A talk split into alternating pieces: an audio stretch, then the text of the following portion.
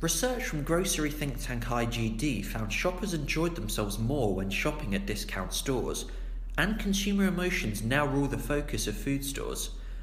But how has this shift in shopper attitude affected manufacturers?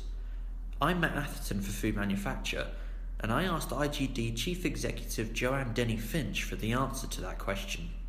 I think most of us, most of the time, in terms of a retailing experience, and this does have application for manufacturing, um, focus on price, quality, value, convenience, freshness, taste, all of those things. Um, but I think, you know, culture is moving on, and socially, there have been some changes too.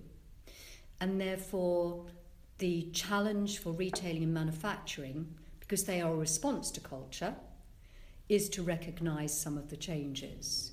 And I think one of the things that uh, really struck me when I was out with shoppers, as I have been most recently, is that they are seeking an experience in addition to some of the traditional things that we think about. And I think one of the new competitive dynamics will all be about experience. And the reason experience is so important is that it actually drives an emotional connection, which actually drives loyalty. Now, manufacturers, the big international manufacturer brands, have got very well honed skills in this particular area. But the challenge is that they and the retailers actually need to work together to help create a different and a better experience in shops. Can you think of any examples where that would apply? Yeah, absolutely. If you have a quick look around the world at some of the exciting developments that I've had the opportunity to see, um, what you are struck by is the way in which established retailers are trying to rebuild loyalty or regain market share through a variety of actions within the store. So, let me give you a good example of where there is collaboration between a well known manufacturer, for example, um, but also a retailer. So, in Carrefour, um, Unilever have actually built a gelateria, and it's the real deal, yeah.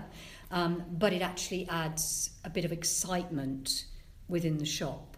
Because generally, shoppers think that um, if you go into a traditional retailer, it's kind of a chore and the time drags. So the more experiences like the gelateria that you can build, uh, the better it becomes. Um, I think another example is in the in the US uh, with 7-Eleven, what you see is a major manufacturer brand actually developing a brand um, which has their name on it, but it's specific for a particular retailer. So it's a point of difference, it's special.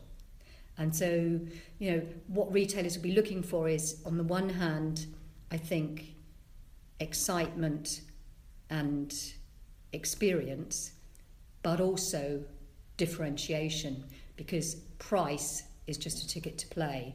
It's all the other things that are going to drive the traffic to the store and drive loyalty.